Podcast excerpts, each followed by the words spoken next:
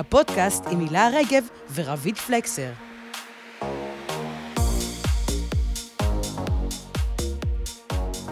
שלום! שלום! ברוכות הבאות ל"מה מה את אומרת?" הפודקאסט הכי נכון לעכשיו, איתי באולפן אה, רביד פלקסר והילה רגב. ושלי ברון, אלוהי הסאונד. הסאונד. אנחנו ממש ממש שמחות אה, אה, שאתם אה, חוזרים וחוזרות ומקשיבים לנו, ולקרוא את כל אה, התגובות שלכם באינסטה ובפייסבוק ובהודעות אה, וואטסאפ, ושאתם מקשיבים ומדרגים אותנו.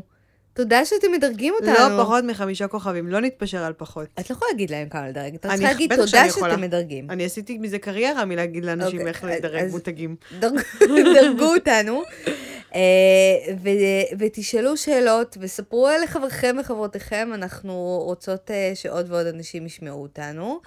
אז יש לי קול אה, מאוד מיוחד להשמיע לך.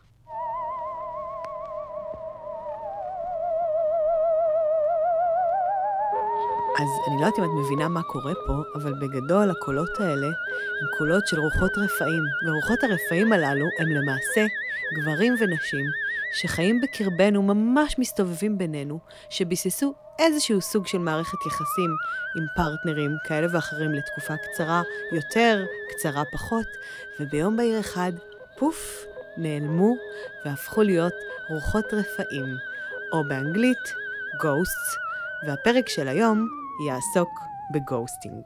רגע, אני, אני מחוץ לעולם הדייטים כבר מעל לעשור. הם מתו? הם, אה, כמו שאני אומרת לחברות שלי על אה, גבר שעשה לה ghosting, אוי, זכרו לברכה, זכר צדיק לברכה, מת, מת מוות טהור וקליני. ומה שקורה זה שפשוט ביום אחד הם מתאדים.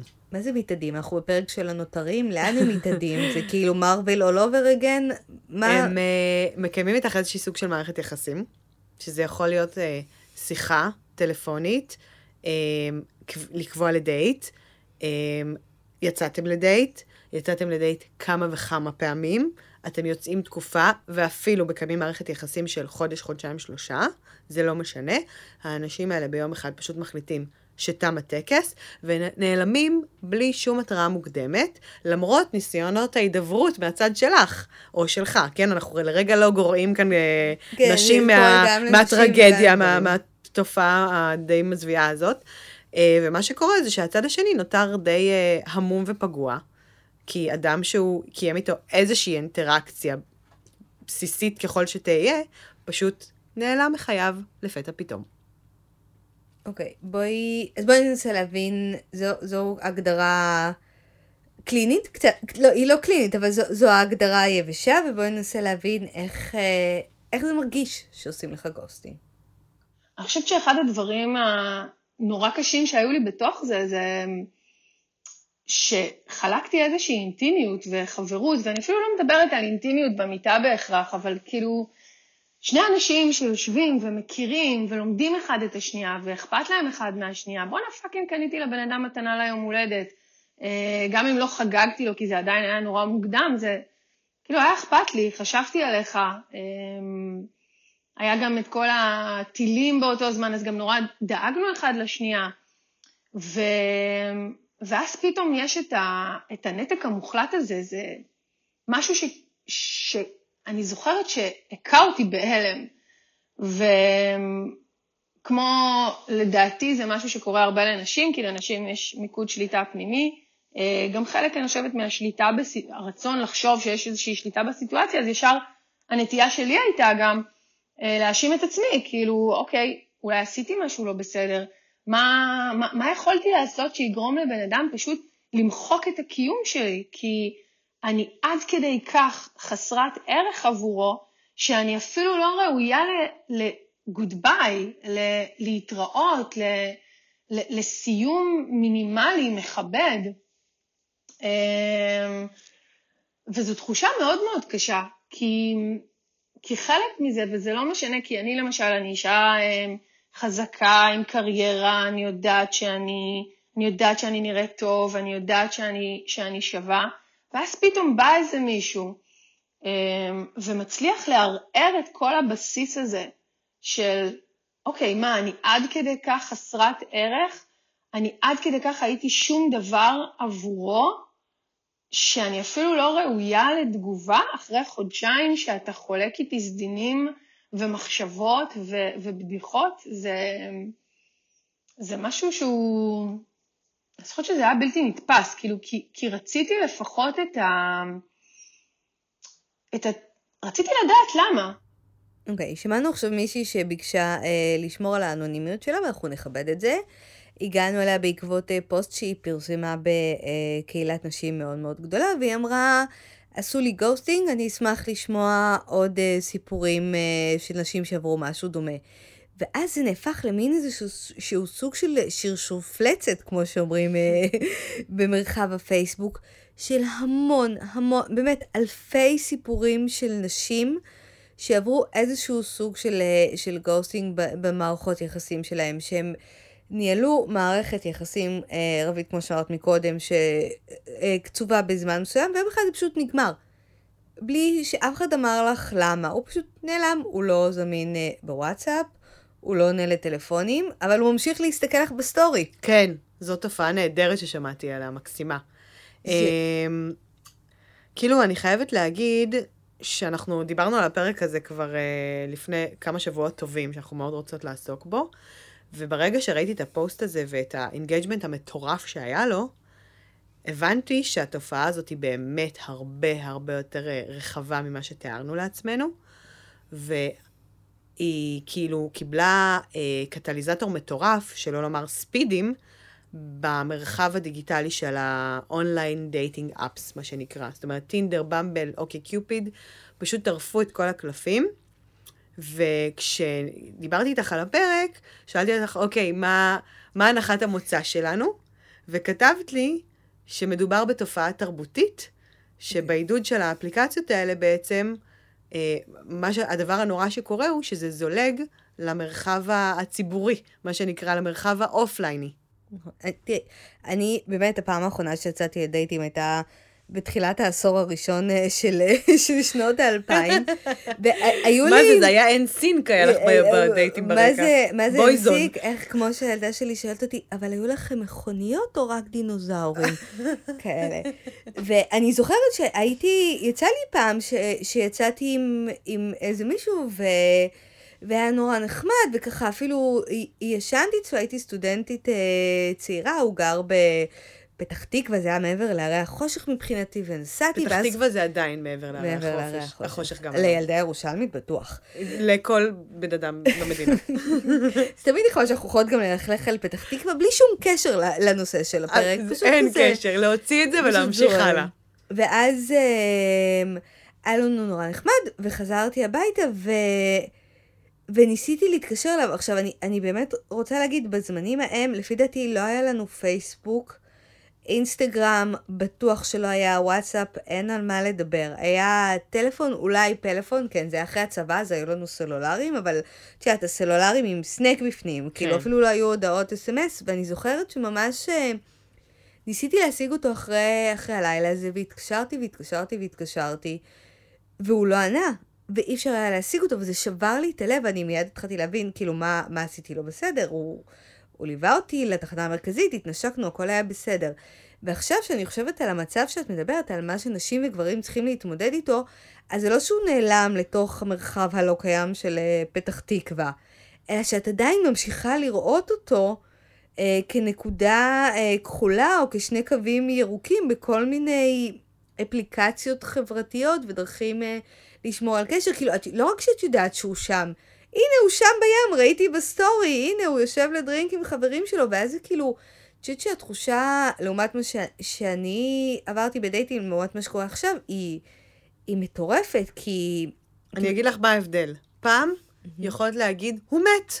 הוא מת, ז"ל, קבור בפתח תקווה בסגולה. תאונה דרכים, משהו אבא שלו, הייתי יכולה להמציא לו תירוצים. כן, והיום את רואה שהוא לא מת, הוא חי, והוא פשוט עשה לך פאטוץ', כמו שאומרים בקהילה. אז זה הרבה יותר פוגע. זה הרבה הרבה יותר קשה, אני מסכימה איתך לגמרי, כי באמת, את צודקת, אני כאילו מבחינתי, הרגתי אותו בליבי, אני בספק אם הייתי מזהה אותו, גם לא היו לנו חברים משותפים, אני לא זוכרת איך נפגשנו. ו- ומי שעוברת משהו כזה היום, אז הנוכחות ה- הווירטואלית שלו בסושיאל או במעגלי חברים, היא כל הזמן, היא כל הזמן שם, וה... את לא מבינה למה. את בעיקר לא מבינה מה, מה קרה פה, למה לעשות את זה. היה נחמד, לא נחמד, מתאים, לא מתאים, תגיד, סבבה, פחות מתאים, תכתבי לי, תכתבי לו, אוקיי, לא מסתדר לי יותר, אבל למה, למה הם נעלמים ככה בעצם? זו השאלה שיצאנו איתה. אז uh, אני דיברתי עם uh, עידן, שהוא ידיד, uh, ידיד שלי מזה זמן מה. Uh, אני הגעתי אליו בעקבות ההתעניינות שלי בפודקאסט שלו, שנקרא Unmatch Me Now, שרץ כבר uh, למעלה מ-100 פרקים, ובעצם בפודקאסט הזה הוא משוחח בכל פרק עם אדם אחר, מכל מקום בעולם. הפודקאסט הזה הוא באנגלית. עידן גר כבר מזה 6 או 7 שנים בברלין, שהיא... בירת הדייטינג, הסקס, אני לא יודעת, המערכות יחסים הכי... ביזריות. הכי פתוחה מינית ומערכת יחסימית ever, וכאילו, יש לנו גם מלא מה ללמוד מהם. גם לגבי רצח עם, כאילו איך לעשות את זה ממש ממש טוב, אבל זה לפרק אחר. תגידי, גם בדיחות שואה, גם בתחתית. סליחה, אני גרתי בברלין. לא, לא, זה נחמד איך שאנחנו מגוונות לא, לא, את השטיח התרבותי שאנחנו פורסות לפני המאזינים שלנו. כל פעם שאני מדברת איתו, אני כאילו, הגעגועים אה, מציפים אותי. אה, ועידן מבחינתי הוא, מעבר לזה שהוא אדם מבריק וסופר אינטליגנטי ופעיל בהמון המון נושאים, אה, הוא מאוד מעמיק.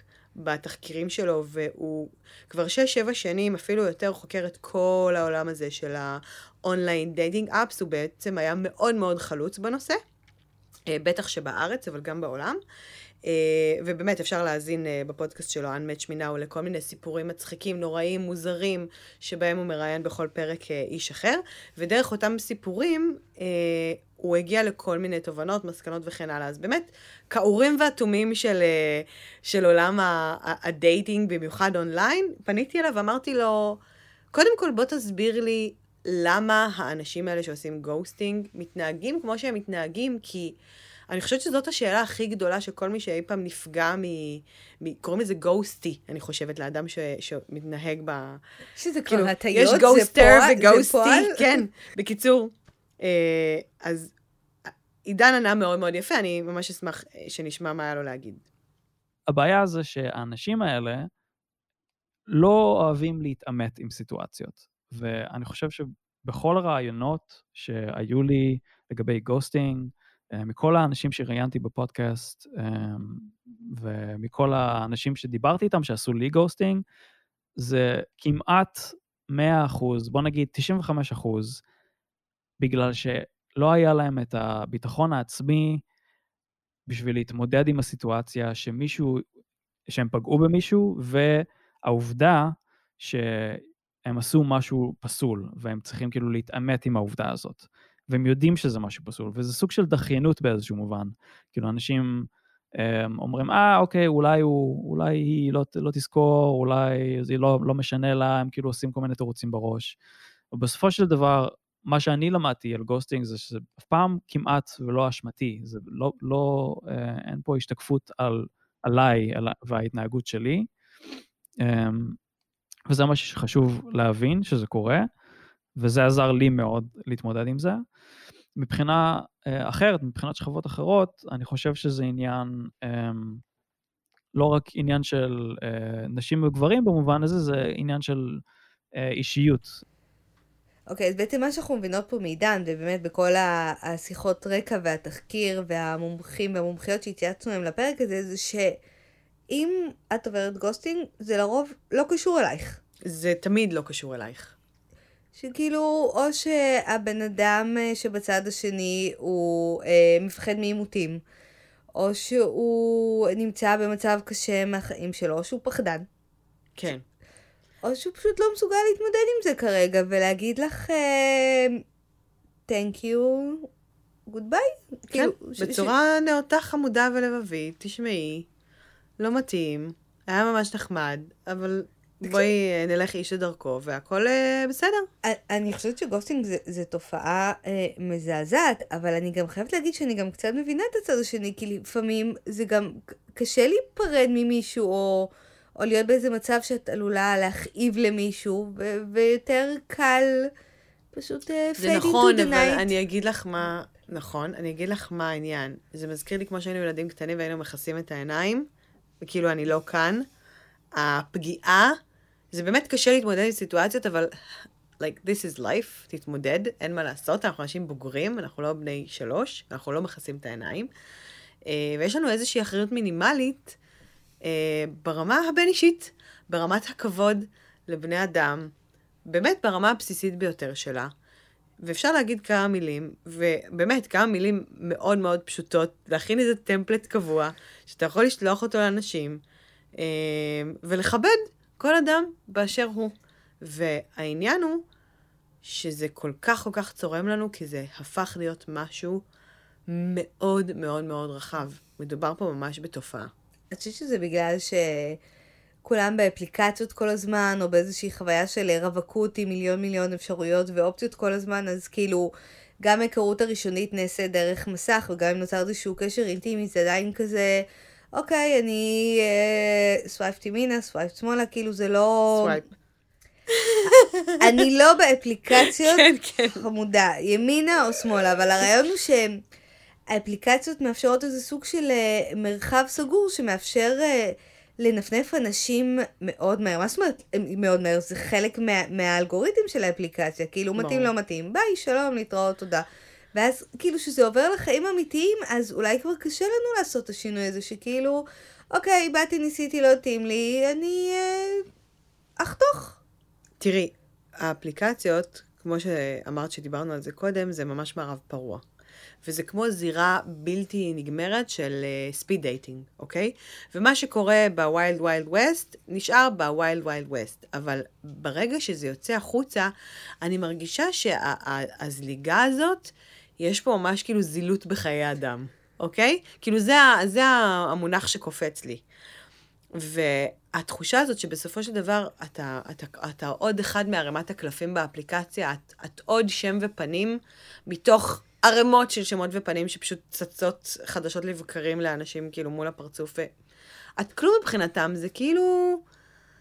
אין לך אישיות, אין להם שום מחויבות כלפייך, ו, ובאמת יש זילות מטורפת, ואני חושבת שזה, כאילו זה יישמע מאוד מחנך, אבל אנחנו חייבים שנייה לעצור. לנשום ולהבין שמאחורי כל שם כזה ותמונה כזאת, יש בן אדם. זה, זה כאילו, אני, I'm sorry to be the one that say, אני מרגישה כמו איזה מיכל אנסקי ב- שמגיבה על טוקבק, אבל יש בני אדם מאחורי הדבר הזה, וצריך להתייחס אליהם בכבוד. אני, אני מסכימה איתך. אני רק אומרת שזה זה לא, זה לא תמיד קל, כי אחרי שאתה מתרגל להיות uh, במציאות כזו שהכל uh, זמין ומתחלף וקשרים הופכים להיות uh, מאוד שטחיים ומהירים, אז פתאום המוח שלך כבר, את כבר במצב של ה- uh, להסיט ימינה, שמאלה, לסגור קשרים, לסגור חלוניות, או כל הדבר הזה, ולפעמים זה באמת סוג של להיפרד ממישהו זה קשה. נכון? זה, זה, זה מעמסה רגשית של הג'אז, זה כמו, זה אחת המשימות שאת דוחקת אה, לסוף ה-to-do list שלך ודוחקת ודוחקת זה ודוחקת. מצחיק שאת אומרת את זה, כי עידן אמר לנו שהוא מצא קשר ישיר בין אנשים שהם דחיינים כפייתיים, לאנשים שיש להם אה, בעיה להתמודד התמודדות רגשית עם פרידה. זאת אומרת, המון אנשים שהוא נתקל בהם כאנשים שעושים גוסטינג, הם היו גם אנשים שהיו דחיינים. אה, אז כן, יש, יש קשר כנראה ישיר בין הדברים האלה, אולי צריך לחקור אותו בצורה קצת יותר מדעית. אה, אבל נכון, כן, החיים קשים. החיים מצריכים מאיתנו למתוח את השרירים שלנו, אה, ועם זאת, אני חושבת שערך כבוד האדם הוא יותר חשוב מה, מההתמודדות הרגעית שלנו באותו רגע עם, ה, עם הסיטואציה שהיא באמת, היא לא נעימה. היא לא נעימה, היא לא נעימה להיות, לא נעים להיות בצד שנפרד, לא נעים לפגוע. ועוד יותר לא נעים להיות בצד ש, שנפרדים ממנו ו, ופוגעים בו, אבל אפשר לרכך את המכה. את היית מעדיפה לקבל איזושהי הודעת אה, אס.אם.אס מאשר שמישהו פשוט ייעלם מחייך? ברור, חד משמעית כן. הרי כל, כל מה שהאנשים האלה בסופו של דבר רוצים, וזה גם מה, מהתחקיר שעשינו, זה לקבל את, ה, את ההודעה הזאת, את הקלוז'ר הזה, את הלמה. אה, ובאמת יש כל כך הרבה סיבות למה, והן באמת בסופו של יום לא מעניינות. כמו שאמרת, אנשים נמצאים במקום מאוד מאוד נמוך בחיים שלהם, קשה להם להתמודד, הם לא רוצים קשר, הם ניצלו, הם... כל הסיבות אה, יהיו מה שהם יהיו, הן לא אבל- רלוונטיות, כי כאילו, בסוף, אוקיי, אתה פח אשפה של בן אדם, אבל בוא תגיד, לא מתאים לי, להתראות, היה נחמד, ביי ביי. אני לא רוצה לרדוף אחריך בהודעה, אני לא רוצה לשלוח סימני שאלה, אני לא רוצה להתקשר ושלא תענה. יש בזה משהו נורא נורא רומס, נורא משפיל, נורא פוגע. ותקשיבי, זה קורה יותר מדי, ליותר מדי אה, נשים וגברים, כן? לא, לא מציעה גברים, אנחנו פשוט דיברנו יותר עם נשים כי מטבע הדברים, נחשפנו יותר גם לסיפורים מהצד הנשי. אה, לא, אבל מה שאני מנסה להבין זה האם, האם זה היה נעצר ב... לא נראה לי שזה מתאים, ואז כאילו היית אומרת, אוקיי, בסדר, נגמר, אני לא אשלח הודעות, היית מנסה להבין, אבל למה זה לא מתאים? אתה לא נמשך אליי? זה בגלל משהו שעשיתי? כאילו, איפה זה עוצר? זה כבר נורא עניין אישיותי של הבן אדם שנפרדים ממנו, זה לא קשור לגוסטינג. יכול להיות שהגוסטרים, הם מפחדים מהמקום הזה ש, שהבחורה או הגבר שהם נפרדים ממנו יתחיל באמת לשאול שאלות ולהביך אותם ולהכניס אותם לסיטואציות אה, לא נעימות, וזה חלק מהסיבה שהם עושים את הגוסטינג, אוקיי? עדיין, אני חושבת שרוב האנשים, אני רוצה לחשוב לפחות, once אמרו להם, לא רוצה להיות לך יותר במערכת יחסים. אוקיי, ביי. אם אתה עכשיו אובססיבי ואוכל סרט וחסר ביטחון, אז אתה תתחיל לשאול מלא שאלות וזה וזה וזה. אבל כאילו, אני לא חושבת שזאת הליבה, אני לא חושבת שאנחנו עוסקות כרגע בזה.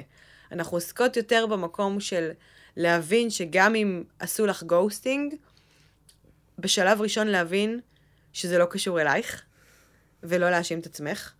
אמ, ובשלב השני, באמת אני חושבת שהדבר הכי חשוב שאנחנו יכולות לצאת ממנו מהפרק הזה, ולהעביר את זה באמת כשופר הלאה למאזינים ולמאזינות, זה איך להתמודד עם גוסטינג. זאת אומרת, מה, how to, הלכה למעשה, איך אנחנו מתמודדים עם התופעה הזאת. הולכים אליו הביתה, מתחבאים בשיח שמחוץ לבית. מציתים את הדלת. כן, מלא מלא הודעות תוך כדי, אתה בבית? אתה בבית? למה אתה לא עונה לי? לאן נעלמת? לאן נעלמת? לאן נעלמת?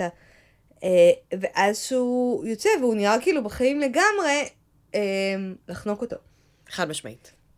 זה, אמרתי לך, זה, זל, זה מבוסס, הם כולם זל. זה מבוסס כאמור על אה, זיכרון נעורים קצת מודחק שלי מתחילת שנות האלפיים. ייתכן, ייתכן והגבתי ככה לאיזושהי סיטואציה שפשוט בחור נעלם לי, אבל היום אפשר לדווח על אנשים כמוני באפליקציות. בהחלט. כן, אז זה כנראה... חשבתי שתסיימי והיום הוא קבור בסגולה, אבל לא משנה. אני חושבת שהוא נשוי עם שתי ילדות, אבל אל, אל, אל תתפסי אותי במילה, אבל אני למשל יודעת ש, שהוא נעלם לי. זה אגב היה בחור אחר. בואנה, עברתי גוסטינג אה, בנעוריי... אה, שנים קשות. לא, לא, שנות השנים הסטודנטיאליות שלי באוניברסיטה העברית היו מאוד אה, מצולקות. כאילו, מדהים שאני היום אדם מתפקד עם אה, שתיים וחצי ילדות. אבל עכשיו בגללך איבדתי את חוט המחשבה. לא, אמרנו שהוא נשוי, ואני חשבתי שפראייריות לא מתות. אבל כשהוא נעלם מחיי, היה לי מאוד חשוב להבין, כאילו, לא הרפאתי. להפך, נהייתי עוד יותר אובסס, נהייתי ברור. כבר ממש כאילו, רגע, הוא מסתובב אה, במרכז העיר, הוא כאילו בבר שהיינו יושבים בו, הוא בבית עכשיו, הבית שפשוט יד שרצתי בו כמה חודשים, ופתאום אסור להיכנס שם ואני אפילו לא יודעת למה, אז אני פשוט, לפעמים גוסטינג יכול... אי הידיעה יכולה לדחוף אותך למקומות ברור. מאוד מאוד אפלים בנפשך. נכון, נכון, נכון, זה, זה באמת מטריף. זה באמת כן. מטריף בסיטואציה הזאת, סיטואציה מאוד מאוד מאוד פוגעת. אה, ותחשבי מה קורה אם את במקום שהוא גם ככה קצת יותר מעורער, ופחות יציב, ויש לך פחות center, וביטחון עצמי שהוא טיפה טיפה נמוך, זה יכול ממש אה, להשפיע בצורה מנטלית לא טובה אה, על הבן אדם שעשו לו גוסטינג. אז דיברנו עם ורד גרנדיר פרוכטמן, שהיא מאמנת מנטלית ויועצת זוגית, והיא גם פיתחה מודל שנקרא מציאת היהלום הפנימי, ושאלנו אותה אה, איך בעצם מתמודדים עם גוסטינג. It's not about you, it's about him. זאת אומרת, זה לא שלך, זה שלו. אני רוצה רגע ככה לתת אה, מבט על לכל ההתנהלות הזאת. ומבט על זה אומר להיות רגע האיש על הגבעה. האיש על הגבעה זה היכולת שלנו להתנתק מסיטואציה, להתרחק ממנה, לעלות על הגבעה, לתצפת עליה, ואז אולי לראות נקודת מבט אחרת. ומה זה אומר? נקודת מבט ראשונה, זה אומר שאפשר לנסות לתת פרשנות חדשה לקשר, ופרשנות חדשה גם להיעלמות.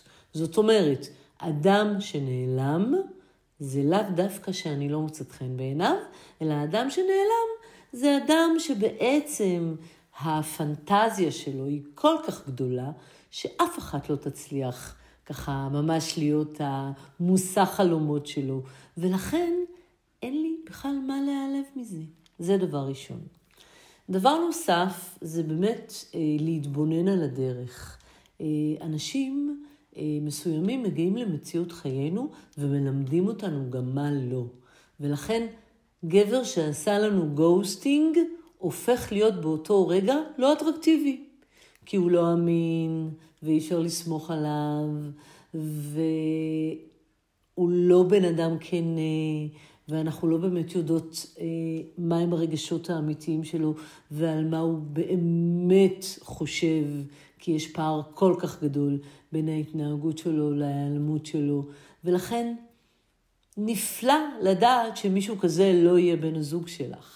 אז זה עוד דרך להתבונן בזה. אז מה למדנו רביד בעצם?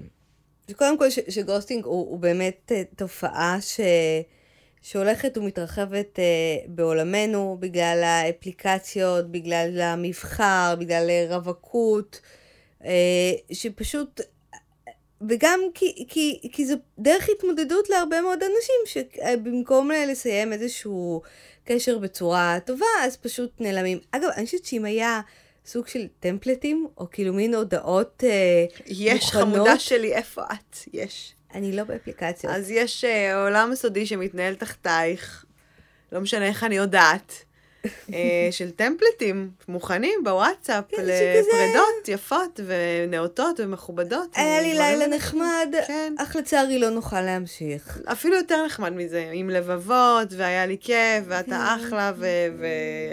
את בחורה לא מדהימה. הרגשתי את הכימיה. כן, ומין כזה, אולי, את יודעת מה, אולי נוציא אה, בסוף, אה, ב- בקבוצת? פייסבוק אה, של, אוקיי. ה, של מה את אומרת, אה, נכין טמפלטים. יאללה. טמפלטים לפרידה נאותה, ונזכור איך זה בעצם לכבד אחד את השני, כי בסופו של דבר, כל העניין של גוסטינג נראה לי מתכנס לעובדה שאיבדנו קצת אה, כבוד הדדי אחד לשני, ולזכור שעל כמה שזה נופל על אה, חששות אה, וחרדות ופחד מעימותים ויכולת אחיינות, בסופו של דבר זה גורם לנו לשכוח את הבן אדם שעומד מולנו. כאילו, בן אדם שאולי יצאת איתו לדייט אחד או שניים, או היית איתו כמה חודשים, ו... אתה משליך עליו כל מיני פחדים שלך ומעדיף להתרחק, וזה משהו ש... שמאוד חבל ש... שמתמסמס לו, שאנחנו שוכחים שיש את הבן אדם מולנו. אה, ואני רוצה לסיים דווקא עם המרואיינת האנונימית שלנו, שפתחנו איתה, כדי להסביר אה, גם לאיזו מסקנה היא הגיעה בעניין הגוסטינג, והיא דווקא אופטימית. מכל החוויה הנוראית הזאת, היא יצאה בן אדם אה, אופטימי. בגלל שזה היה חודשיים כאלה אינטנסיביים, אז, אז יש יותר משמעות לתחושת הערך, כי הנה, הוא הכיר אותי. אני זוכרת ש, שהיו את אלה שיצאתי איתם לדייט או שניים וזה פחות uh, התאים, uh, אז אמרתי, אוקיי, זה בגלל שהוא לא ראה אותי, זה בגלל שהוא לא הכיר אותי, בגלל שהוא לא ראה את הצדדים היפים שבי. אבל דווקא כשהיה מישהו ש... הנה, הוא כן ראה אותי, הוא כן ראה את הצדדים היפים שלי, הוא כן ראה את כמה אני מצחיקה וכמה אני חכמה וכמה אני מהממת ואיזה סקס מדהים אני, והוא עדיין בחר לא רק להיפרד ממני, הוא בחר פשוט להתעלם מהקיום שלי. אז מה זה אומר עליי? אבל זה לא אומר עליי כלום. אה, וזה משהו שהייתי צריכה, אני חושבת, לחזק בעצמי, שזה לא אומר עליי כלום, זה אומר רק עליו. ואני חושבת שאז נזכרתי בכל הגברים המהממים שאני יצאתי איתם, ולא רציתי אותם. ולא בגלל שהם לא היו מהממים, ולא בגלל שהם לא עדיין מהממים, והם גברים מדהימים, זה פשוט לא התאים לי. אני רוצה לסיים במילותיה הנבונות של המשוררת הלאומית, א' גרנדה. One taught me love, one taught me patience, and one taught me pain. Now I'm so amazing. Say, I've loved and I've lost, but that's not what I see. So look what I got, looked at what you taught me, and for that I say, thank you, next. את ממש פואטרי סלאם מה שעשית לנו פה, ממש כאילו מופע מדהים. אני, אם, אם המאזינים שלנו יכולים לראות, יש פה שתי נשים בהיריון מתקדם, באמת חודש תשיעי וחודש שמיני, אבל האישה היחידה שאמורה להיות יותר שפויה מכולנו, מצטטת לי את אריאנה גרנדה. בואי פשוט נשמיע אותה.